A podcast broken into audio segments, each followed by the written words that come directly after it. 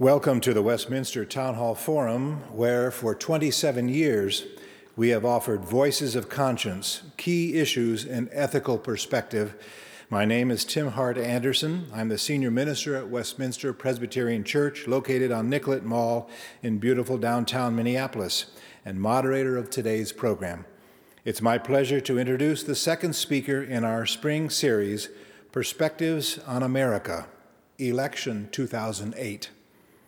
Randall Balmer is professor of American Religious History at Barnard College, Columbia University, and visiting professor at Yale University Divinity School. He is editor at large for Christianity Today, and his commentaries appear regularly in the New York Times, Nation, and Sojourners. He is the author of 11 books, including Mine Eyes Have Seen the Glory, A Journey into the Evangelical Subculture in America, which has been an award winning documentary for PBS. In his new book, God in the White House A History, 1960 to 2004, Dr. Balmer traces a movement in presidential politics from John Kennedy's assertion that a candidate's faith should not be considered in the voting booth to recent elections when candidates are expected to disclose their religious views and, in Dr. Balmer's words, to expound on their personal relationship to the Almighty.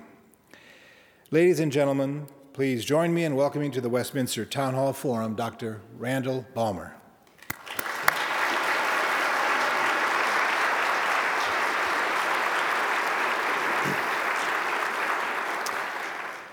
Thank you very much. Having grown up, I spent the first quarter century of my life in places like Iowa and Michigan and Nebraska and Illinois. It's always good to become coming back to the Midwest, and in fact, from the years 1957 to 1963, when my father was pastor of the Evangelical Free Church in East Chain, Minnesota. I lived here in Minnesota, down in southern Minnesota. So it's always good to come back to Minnesota. I'd like to talk today a little bit about this book uh, called God in the White House How Faith Shaped the Presidency from John F. Kennedy to George W. Bush. It's probably fair to say that the idea for writing this book came on the eve of the Iowa precinct caucuses in 2000 when then Governor George W. Bush declared in response to one of the questions from the moderator uh, on the eve of the, uh, of the caucuses with the Des Moines Register debate that Jesus was his favorite philosopher. As a historian, I guess I immediately, or at least almost immediately, juxtaposed that with John F. Kennedy's speech at the Rice Hotel in Houston on September 12, 1960 in which he effectively urged voters to set aside a candidate's faith, his religious affiliations, when they went into the voting booth. And it struck me at the time, and to be honest, it still strikes me, that that's a huge distance between the Rice Hotel in Houston in 1960 and George W. Bush's declaration that Jesus was his favorite philosopher. And so I sat down and tried to understand the narrative arc between those two events uh, kind of framing the, this book. I decided to start with Kennedy for a lot of obvious reasons. Kennedy, of course, was only the second Roman Catholic major party nominee to run for president. The first had been Alfred E. Smith, the governor of New York in 1928 and Alfred Smith was running against Herbert Hoover, who people often forget was running for his first elective office in 1928. He had never held any other elective office. He had been Secretary of Commerce, but uh, his run for the White House was the first time he ran for any elective post. In that campaign, there was a lot of nativism that was dredged up in American society. Uh, the, the KKK was quite active in trying to discourage voters from voting for a Roman Catholic.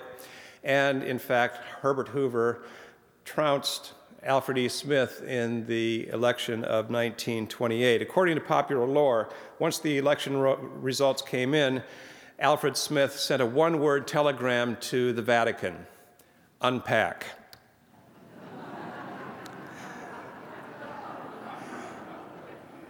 It is certainly the case that Roman Catholics had made a great deal of progress in American society in the years between 1928 and 1960 when John Kennedy tried once again to win the presidency.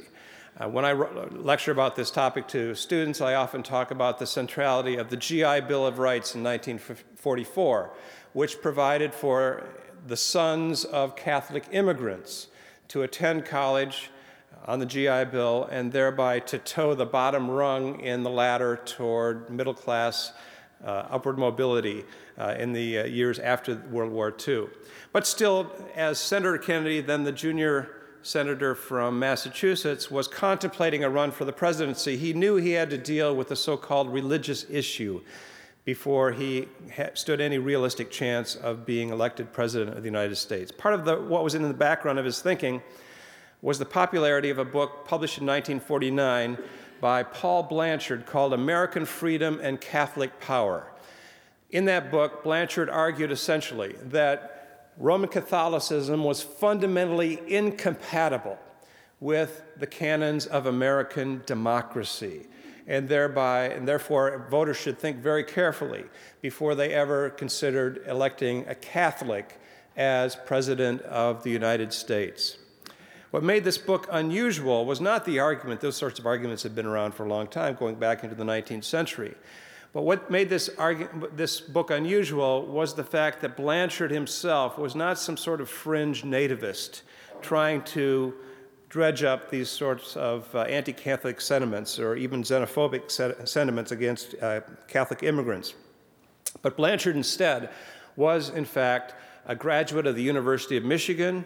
He studied at Columbia University, also at Union Theological Seminary, and Harvard University.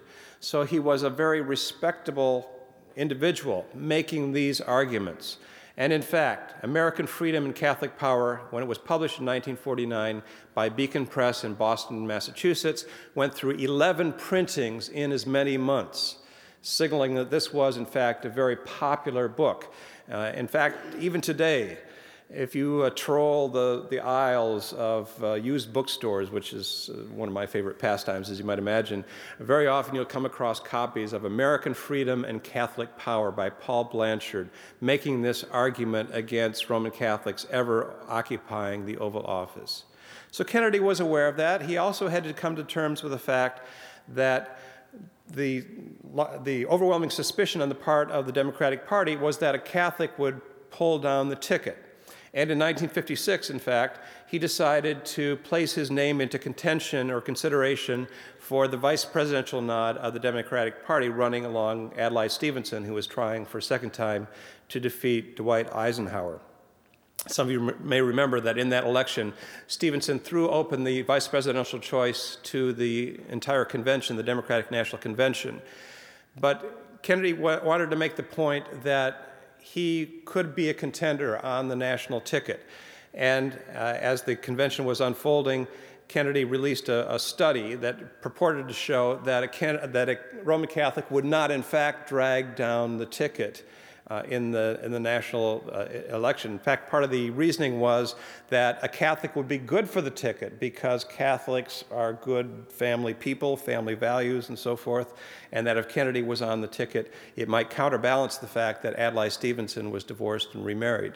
Uh, you can uh, muse about the, the uh, uh, that sort of logic in light of what we came to know about Kennedy later on. Kennedy announced his candidacy for the White House, and you'll be interested in this date, on January 3rd, 1960. Shows how far we've come in this uh, election cycle. The Iowa precinct caucuses were held on January 3rd of this year, so the whole campaign mechanism has uh, been very much uh, drawn out. And in so doing, he recognized that at some point he was going to have to address the religious issue. He thought, frankly, that he had put it to rest when he was able to defeat Hubert Humphrey from Minnesota in the West Virginia primary, West Virginia being an overwhelmingly Protestant state. And in fact, when the election returns came in, Kennedy, in his acceptance speech, in his victory speech, said, We finally put the religious issue to rest for this campaign.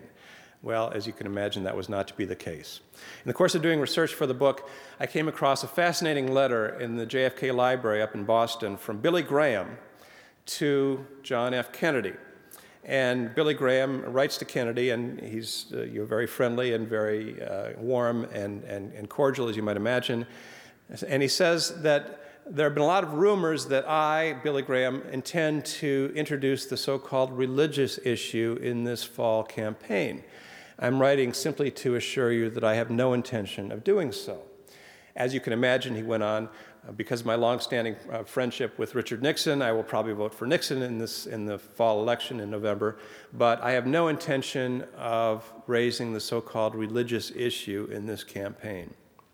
About 10 days later, in Montreux, Switzerland, Billy Graham hosted a gathering of Protestant leaders who were talking about ways that they could deny the election to John F. Kennedy in the fall election, fall campaign.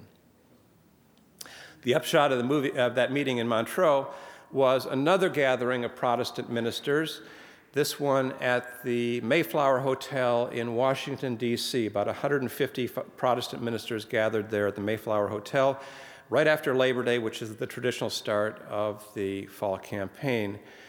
Graham was not there, but several very prominent evangelical leaders were there, including Harold John Ockenga and Norman Vincent Peale, pastor of Marble Collegiate Church in New York City. Uh, the, the ministers gathered for a time in their meeting, and then they held a press conference, at which time Peale and Ockenga and, and several others said, We are we, we gathered here this morning, we, we, we, talked today about the dangers facing America if uh, a Roman Catholic should be elected to the presidency. And we wanted to alert our fellow citizens, our fellow voters, that this may be a problem, and we want to call attention to this. As it happened, one of the reporters covering the press conference asked, well, you talked about Kennedy, but uh, Richard Nixon is a Quaker. Did you talk about how his Quakerism might affect the way he conducted himself in office? And Norman Vincent, Norman Vincent Peale replied with what I was, I'm sure was an unintentionally funny comment. He said about Nixon and his Quakerism, I'm not sure he ever let it bother him.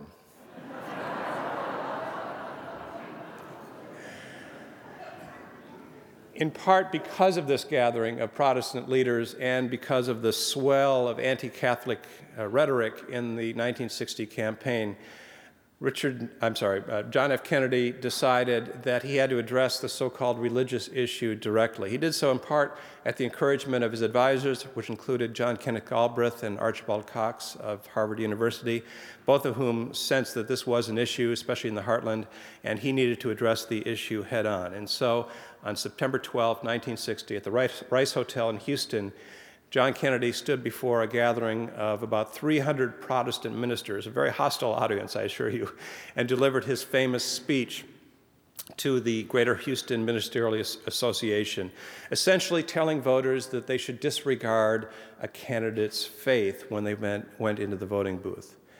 My contention in this book is that what I call the Kennedy paradigm of voter indifference to a, ca- a candidate's faith really prevailed in American politics in the 1960 election, 64, 68, again in 1972. And it's not until 1976 that we see a reintroduction of the language of faith and piety into presidential politics. Let me cite one bit of evidence for that. In 1968, as some of you may remember, the leading candidate for the Republican nomination early on in the primary season was the governor of Michigan, George Romney, Mitt Romney's father, also a Mormon. I happened to be living in Michigan at the time, after we moved from Minnesota, and I remember nothing in that campaign about Romney's faith, his Mormonism, in the course of that campaign. And in the course of doing research for the book, I went back to try to see if I'd missed something. Was it really an issue and I hadn't uh, picked up on it uh, as, a, as a, a child there in Michigan? And I found no evidence that that was an issue in the campaign. George Romney's campaign imploded, as some of you remember, when he confessed to being brainwashed about Vietnam, and that pretty much derailed his candidacy in 1968. But it was not his faith, it was not his Mormonism. So the Kennedy paradigm of indifference toward a, a candidate's faith really prevails throughout those elections and is not reintroduced into American politics until 1976. And I think one of the great paradoxes is that Richard Nixon, the man that Kennedy defeated in 1960, is paradoxically responsible for the reintroduction of faith and piety into presidential campaigning. I think it's impossible to imagine Jimmy Carter, the one term governor of Georgia, a Southern Baptist Sunday school teacher, coming out of political nowhere in 1976 had it not been for Richard Nixon. Jimmy Carter came on the national, scene. He declared that he was a born again Christian, thereby sending every journalist in New York to his Rolodex to figure out what in the world he was talking about. he also promised a government as good and decent as the American people. He promised never knowingly to lie to the American people. And Americans at that point were so tired of Richard Nixon's endless prevarications that they embraced uh, Jimmy Carter, and he became the nominee and, of course, won in 1976. Uh, I want to circle back just quickly and talk about a couple of the other presidents before I pick up again with uh, Jimmy Carter. Uh, Lyndon Johnson, a fascinating individual. Bill Moyers said that uh, Lyndon Johnson was 13 of the most fascinating people he'd ever met. Um, a man of really Shakespearean dimensions. And in the course of doing research for the book, I, I really uh, became just utterly fascinated with, with Lyndon Johnson. Um, as I was doing the, the chapter, I had heard a story about Johnson in the White House. One night he was working late with his aides, as he often did. He worked virtually 24 hours a day. And they had a working dinner there in the White House. And before they began uh, to, to eat, uh, Johnson asked Bill Moyers, his assistant and also a Baptist minister, to say grace before they, they, uh, they started their dinner. And uh, Moyers at the other end of the table began praying, and almost immediately Johnson interrupted, bellowing, Speak up, Moyers, I can't hear you. Whereupon, according to the story, Bill Moyers at the other end of the table said in a quiet, even voice, I wasn't speaking to you, sir.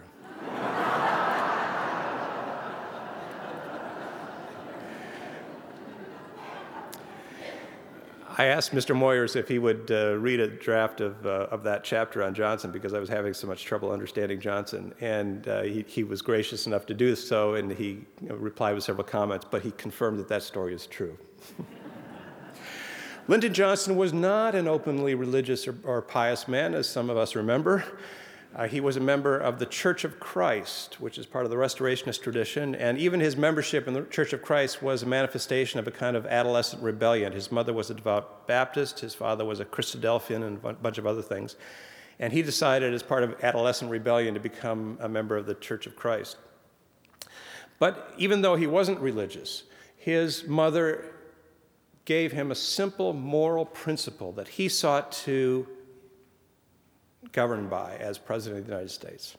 The strong have an obligation to care for the weak. He even had that symbol, that sentiment emblazoned on his uh, cache of presidential gifts that he would hand out to visitors in the Oval Office. That explains why Lyndon Johnson, a white Southerner, pushed so relentlessly for civil rights. The Civil Rights Act of 1964, the Voting Rights Act of 1965, at considerable political cost to himself, because he thought that the strong had an obligation to care for the weak. It's also what animated his Great Society ambitions. And the Great Society has been criticized a whole lot in recent years, recent decades for that matter. But what animated that was the conviction on the part of Lyndon Johnson that the strong had an obligation to care for the weak. Medicare, the war on poverty, all those were part of the programs of the Great Society, motivated by that simple moral principle. Tragically, it's also what he used to justify the deepening of America's involvement in Vietnam. The strong have an obligation, he believed, to care for the weak. After Johnson, we came to Richard, come to Richard Nixon. Uh, in the, the drafting of the Constitution, the Founding Fathers made a remarkable concession to religious pluralism. Actually, several of them, but in this case, uh, uh, one in particular. They allowed a new president taking the oath of office either to swear to uphold the Constitution of the United States or merely to affirm that he will uphold the Constitution of the United States. That was a concession to Quakers, followers of John Fox, the head of that movement, the founder of that movement, who believed that a believer, a true Christian, should not swear allegiance to anyone. His sole allegiance was to God, but the language of affirmation was fine. So, in fact, when Herbert Hoover, the only other Quaker to have uh, in American history be a, uh, a, president of the United States, when Herbert Hoover took the oath of office in March of 1929, he affirmed that he would uphold the Constitution of the United States. After Richard Nixon's election in 1968, as they were making preparations for the uh, inauguration, Richard Nixon was given the option of either affirming or swearing his allegiance to the Constitution of the United States. But as we all came to learn later, Richard Nixon had no problem with swearing.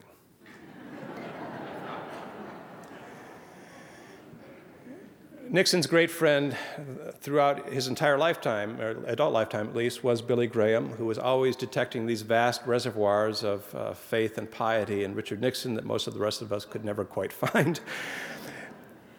And I guess one of the things that I find remarkable about the Nixon presidency and Graham's relationship with Nixon was that after the Watergate uh, tapes were uh, uh, uh, released, or the transcripts rather, uh, Billy Graham said that he had read through the Watergate transcripts and he was physically sickened by them, as I'm sure he was. But he was pressed a little bit further on that, and turned out he was not physically sickened by Nixon's attempts to undermine the Constitution of the United States, he was physically sickened by his friend's use of foul language, and that's always kind of stuck with me uh, with, uh, with Richard Nixon and, and Billy Graham. Uh, coming back then to Carter, I think that, uh, to repeat an earlier uh, point, that it's impossible to imagine Carter coming into office without understanding Richard Nixon. Uh, Jimmy Carter is one of two presidents in this span of time that I'm writing about who I call Redeemer presidents. The other is George W. Bush. Both of those presidents ran for office with the promise that they would cleanse the temple of the Oval Office of the sins of their predecessors. In the case of, Richard, of uh, Jimmy Carter, it was Richard Nixon. In the case of George W. Bush, it was Bill Clinton and his uh, shenanigans uh, in, the, in the Oval Office. But ever since Carter, we've had this language of faith and piety in American politics.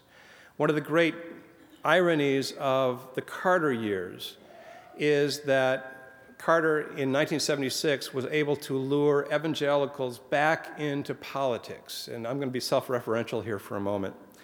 And what I found, uh, and what I remember very clearly, is the kind of excitement I felt as an evangelical at that time in college when uh, somebody who was a uh, one of us, uh, an evangelical, born again Christian, was open about his faith and was making a serious run for the White House. This was, for many evangelicals, a new development. Evangelicals had been largely complacent uh, and quiescent politically, really, since the end of the Scopes trial in 1925. And Carter begins to lure evangelicals back into the political arena, Southerners especially, because he was Southern Baptist, but some Northern evangelicals as well. One of the great ironies of American presidential politics in the 1970s, 1980s is that many of those same evangelicals turned dramatically against Carter four years later and supported Ronald Reagan in the 1980 campaign. And what we're talking about here is the religious right, and let me just take a moment to say something about the, the rise of the religious right. According to the leaders of the religious right, what got them going as a political movement, what galvanized them into a, a, a political force, was the moral outrage surrounding or following the Roe v. Wade ruling of the Supreme Court on uh, January 22, 1973.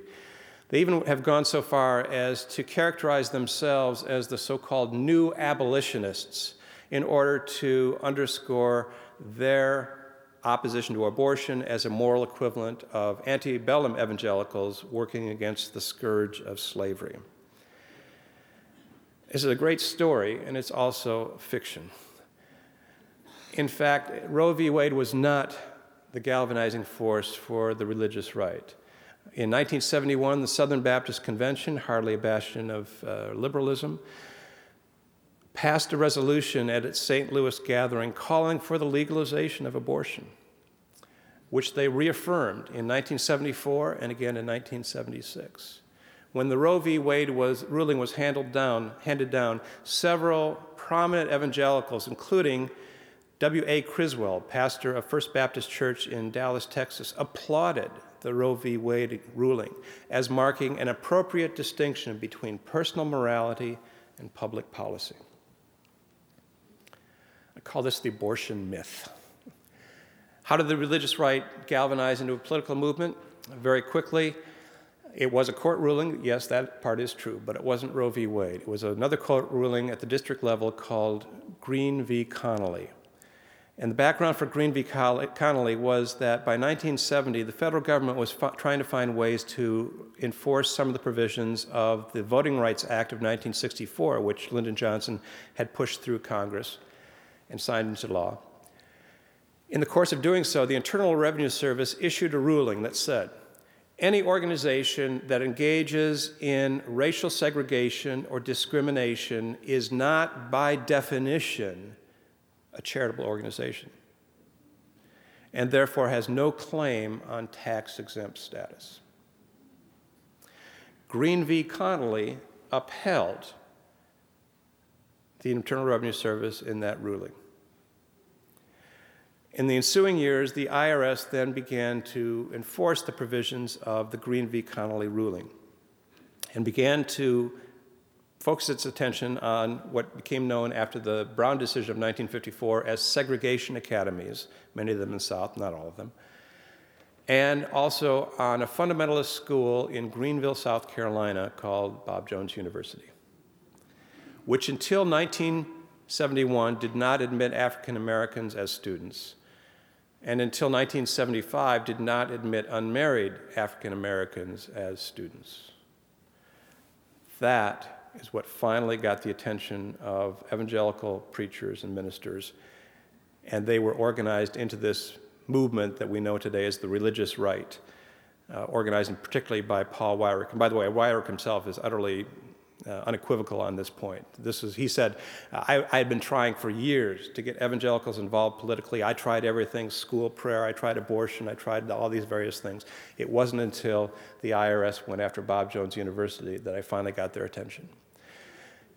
They used that against Jimmy Carter and in embrace of Ronald Reagan in the 1980 election. I'm looking at my time here and I'm afraid I'm okay. I have to finish up. Okay. Well, here we go.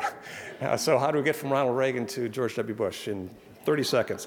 Uh, I'm not going to try, but, uh, and I'll, I'll certainly uh, entertain questions, and we'll get at some of this, uh, these issues if you'd like, and uh, certainly want to talk about Mitt Romney, I expect, and I'm happy to do that. Let me just conclude, if I may, by reading a few paragraphs from the conclusion. This falls under the rubric when in doubt, quote yourself. The lesson of the final decades of the 20th century is that voters should approach candidates' professions of faith with more than a little suspicion. Too often, the vetting of a candidate's religion has diverted our attention from other important questions. And all this is against the background of my general conclusion that in this strain of uh, line of presidents from Kennedy to George W. Bush, uh, only one president, I believe, has made any serious effort to govern according to the moral principles and religious values upon which he campaigned, and that was Jimmy Carter.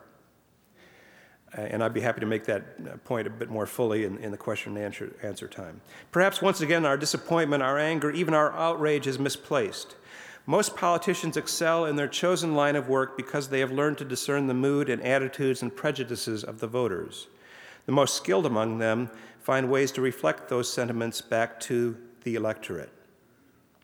Among the people who claim overwhelmingly to be Christian in our nation, well, well over 80% of us tell pollsters that we believe in God or a supreme being, it is no wonder that politicians clamor to speak the language of faith.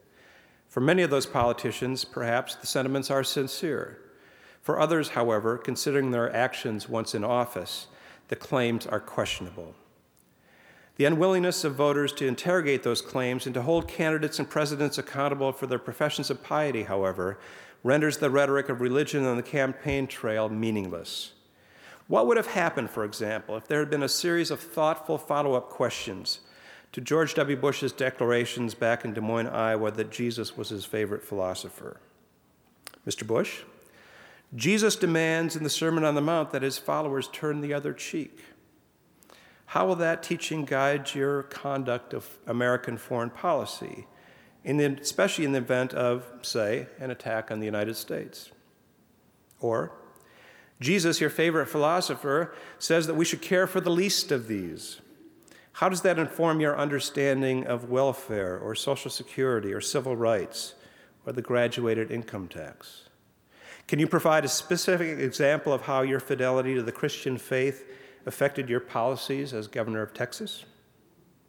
Then, once in office, questions like this Jesus expressed concern for the well being of the tiniest sparrow.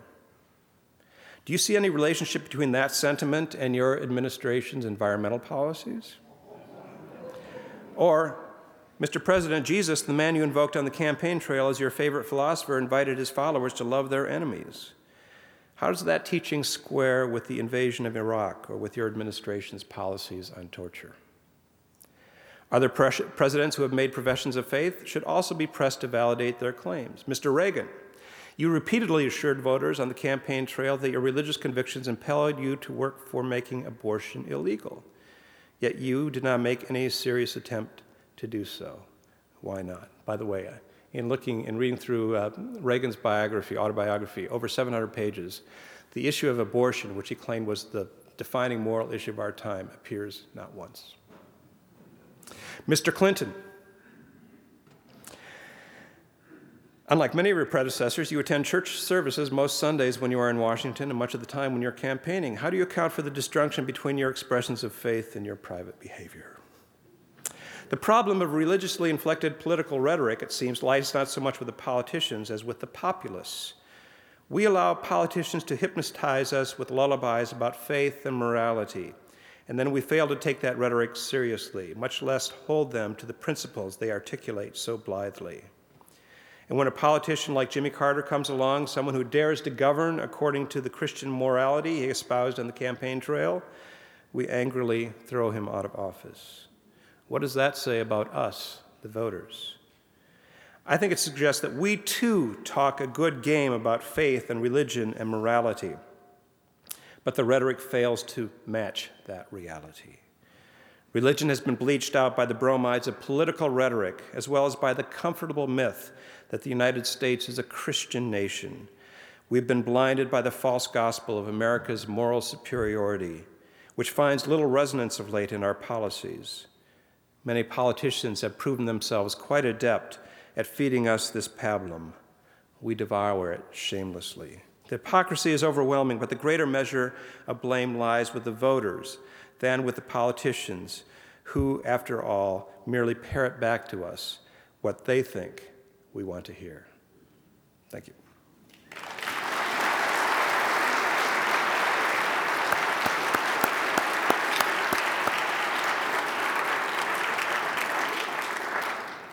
Thank you, Randall Balmer. You are listening to the Westminster Town Hall Forum originating from Westminster Presbyterian Church on Nicollet Mall in downtown Minneapolis. I'm Tim Hart Andersen, Senior Minister at Westminster Presbyterian Church and moderator of the forum. Our speaker today is author and historian Randall Balmer. While the ushers collect questions from the in house audience at Westminster, I'd like to thank the forum's many supporters, especially the co sponsor of today's event, the Center for Religious Inquiry at St. Mark's Cathedral in downtown Minneapolis. Randall Balmer, if you would return to the pulpit, I will present the questions from our audience. You suggest that you might have something to say about Mitt Romney. Oh, let's his, start with uh, Mitt Romney. his uh, Mormonism and this candidacy and this yeah, season. I'm not in any position to uh, advise Mitt Romney, and I'm not sure I particularly want him to succeed, but I think he played it all wrong, frankly. Uh, people talked about his JFK speech down in College Station, Texas, at the George Bush Library, drawing parallels between that and uh, Kennedy's speech at the Rice Hotel. I think Romney was hamstrung by the fact that the two central arguments of Kennedy's speech in 1960 essentially were unavailable to Romney. Kennedy, in that speech, unequivocally affirmed his support for the separation of church and state, and he also renounced any government support for religious schools. Now, Romney was trying to pander after the votes of the religious right, the leaders of whom don't believe in any, either of those two things. And so those arguments were not available to him. If he were looking for a model, I would have suggested to him had I been advising him. Uh, not so much JFK as Joe Lieberman.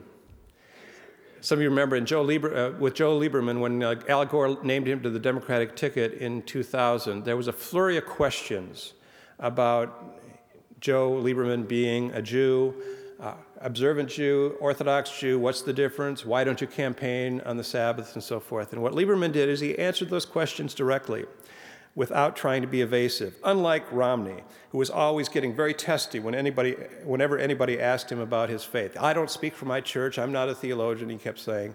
And that, I think, merely reinforced people's suspicions. And I think if he had followed the example of Lieberman being unapologetic about his faith, he would have been much better off. If he had said, for example, Yes, I'm a Mormon. I've been, um, this is the faith of my family for generations. It helps me to understand myself, my place in the world, the way I deal with others. Uh, I don't apologize for that, even though I recognize that many other Americans won't uh, see this as a legitimate faith. This is who I am. I think if he'd done that, he'd been much uh, better shape. I think finally, just, and I say this somewhat tongue in cheek, he probably missed his best argument. Uh, Mormons believe that the charter documents of the United States of America, the Declaration of Independence, and the Constitution are actually divinely inspired. I would think that there might be a few Americans that might respond uh, favorably to a presidential candidate who had a very high view of the, of the Constitution. What role do you expect religion will play in the 2008 presidential campaign if the candidates are Senator Obama and McCain, as it appears they will be? I think it's a fascinating question, and uh, I usually try to get away from such questions by saying I'm a historian. I'm not a prognosticator, but I'll give it a shot anyway. Um, I, I, think what I, I, think what the, the Democrats took out of the, the 2004 debacle was that they had to learn to speak the vocabulary of faith.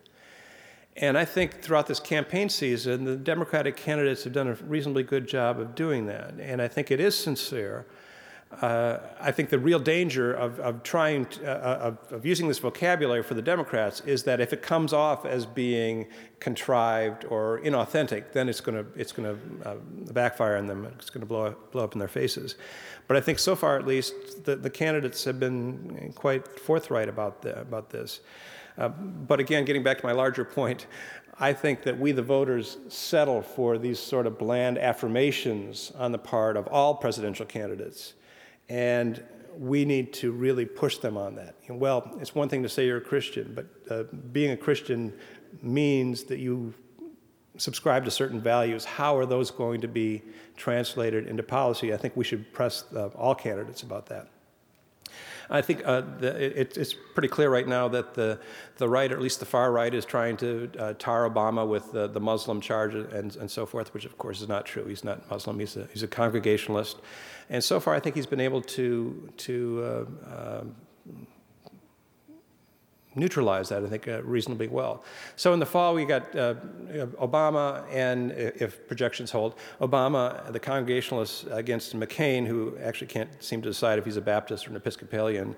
Um, which should be interesting. I actually wrote a column last week to try to help him out. You know, uh, I've rarely been confused about the two, but you know, maybe uh, maybe I know and care too much about that. I think one of the really interesting things that just this morning in the Times that uh, McCain has now been, uh, been uh, uh, endorsed by John Hagee down in Texas, who advocates that the United States should uh, promptly bomb Iran. Um, I'm wondering if anybody's going to make the same sort of uh, demands of John McCain that he renounce the support of John Hagee. Does it make any difference in terms of policies uh, if the God in the White House is the God of Jerry Falwell or the God of Bishop Spong? oh, I'm sure it would. I'm sure it would. Uh, Nobody go on to the next question. Yeah, yeah, I think so. That, I think that's, that's, that question falls in, into the category of the devil in the deep blue sea, doesn't it? Now, how much influence did Jimmy Carter's evangelical religious belief have on the success or lack thereof of his presidency?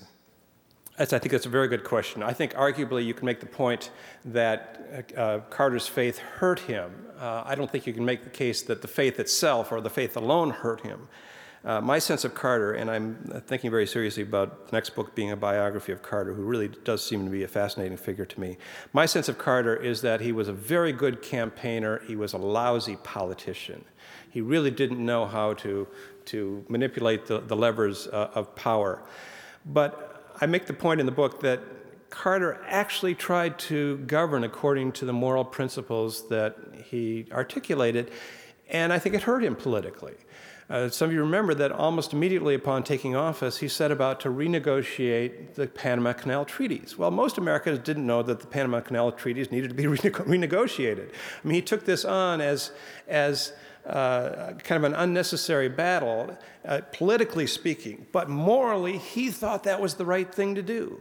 And he expended a great deal of political capital in doing that. He also thought it was morally the right thing to do to call attention to human rights abuses around the world, even as he angered a lot of our allies in, in so doing.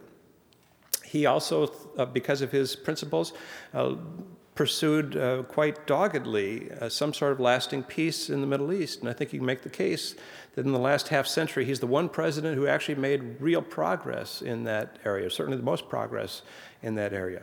So I think it did hurt him. Uh, I don't think that's the only thing that hurt him. I think he was, he was a micromanager and, and, and, as I said, I think in many ways a lousy politician. But I think his moral principles probably did get in the way, yeah.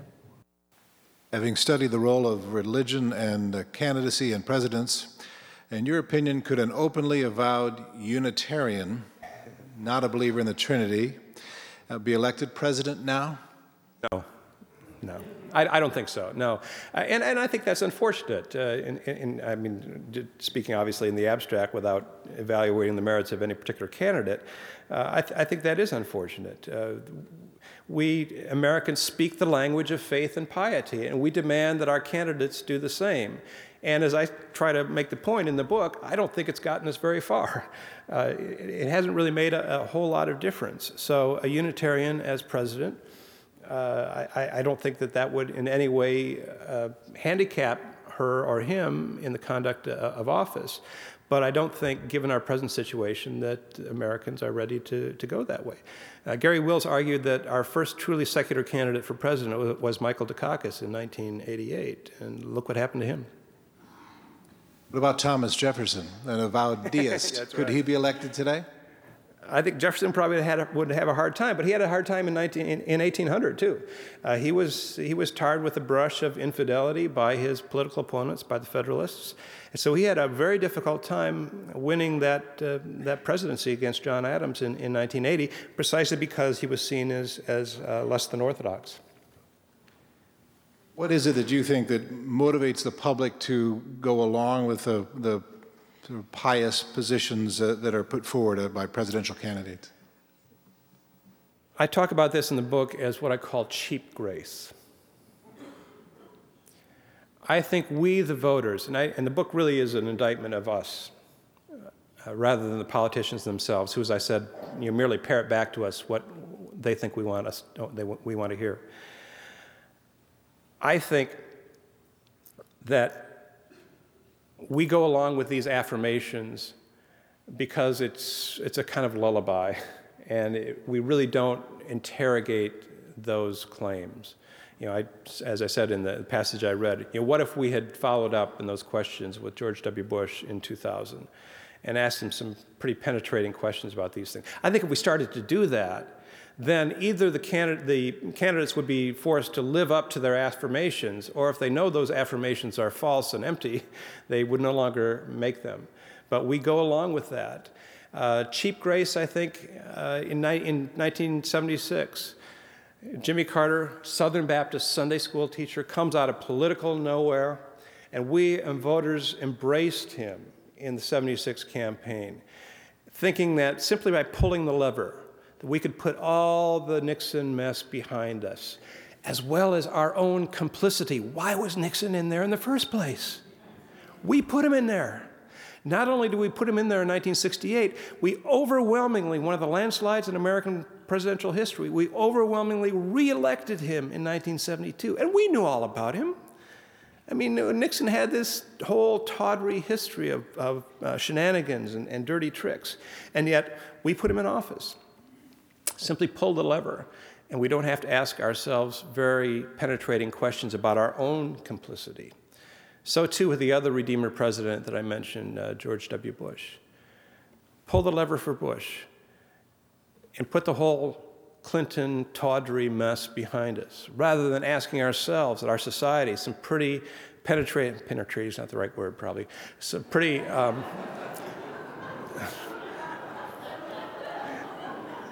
hard question. Oh, that's not either. I'm sorry. Uh, uh, per, uh, this is a. Tr- I've got to. I've got to retreat pretty fast. I think I'm asking ourselves some questions about some questions, some questions about this our society's collective tolerance for sexuality all over the place television, internet, entertainment, our collective tolerance for transitional sexual relationships.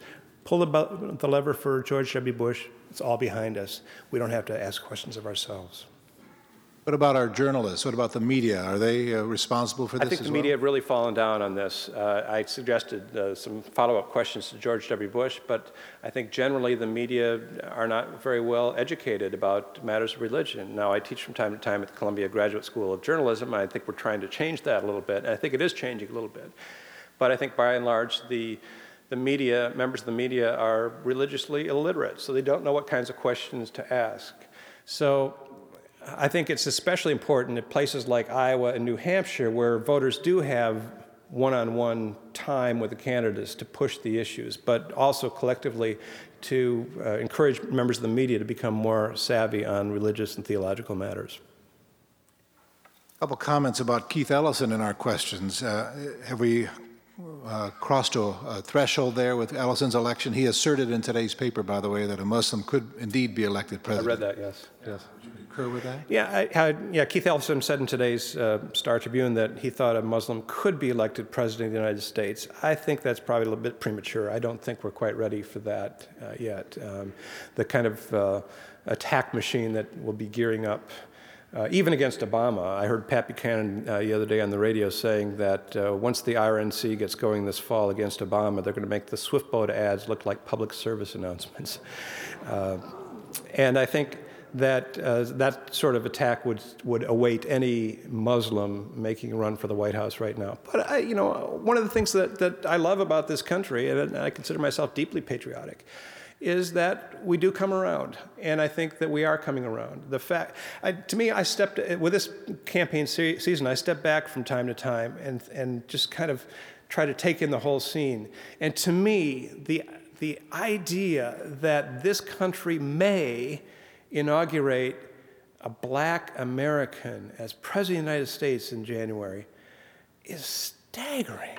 I mean, I, I, I mean, I just, I, I, find it almost stupefying, you know, how far we've come. Now, you know, we should have been here a long time ago, certainly, absolutely. I, I, grant the point. But, you know, given the, the the, the, fairly recent civil rights movement, uh, considering the long span of history, you know, that's, that's really remarkable. Now, other people can say, well, what about a woman? And I think you can make that case as well. But there's something about an African American taking the oath of office that I think is really quite extraordinary. You're a, an active professing Christian, in fact, an Episcopalian priest. Uh, what about uh, the Christian Gospel's directive to go and make disciples of all nations, this kind of an evangelical imperative? Does a Christian president owe allegiance to that kind of language, those commitments? Well, I, I think personally he or she does, certainly. I think that's uh, one of the mandates of, of uh, of Jesus is to preach the gospel. Now, I think I want to have a longer conversation about what does preaching mean. Does it mean necessarily getting up behind a pulpit and uh, and and declaiming or proclaiming, uh, or can you preach in, in in all sorts of ways? I think you can. The Constitution was very clear that there, that on the separation of church and state, but also that there should be no religious test for office holders. And that, I think, works both ways. It works both ways in the sense that we, the voters, or the Constitution does not apply a, test, a, religious test for political office, demanding that somebody be, say, an Episcopalian or a Methodist or something like that. that uh, something like that. But it also doesn't preclude an Episcopalian or a Methodist, or in this case, primary season, a Baptist minister from being president of the United States. That's perfectly legitimate under the under the Constitution, and I think that's the way it, it should be. Now, the matter of how he or she conducts himself or herself in office, I think that a president has to recognize that she or he is uh, uh, the, the, the, titular uh, figurehead uh, of the, the entire country. So I think some actions are probably not appropriate uh, in the conduct of office. But I have no objection whatsoever to someone who has deep um, principles of faith uh, being president. In fact, I think, you know, on balance, that's probably a good thing. I just wish that it made more difference from the, from the perspective of history. Thank you, Randall Balmer.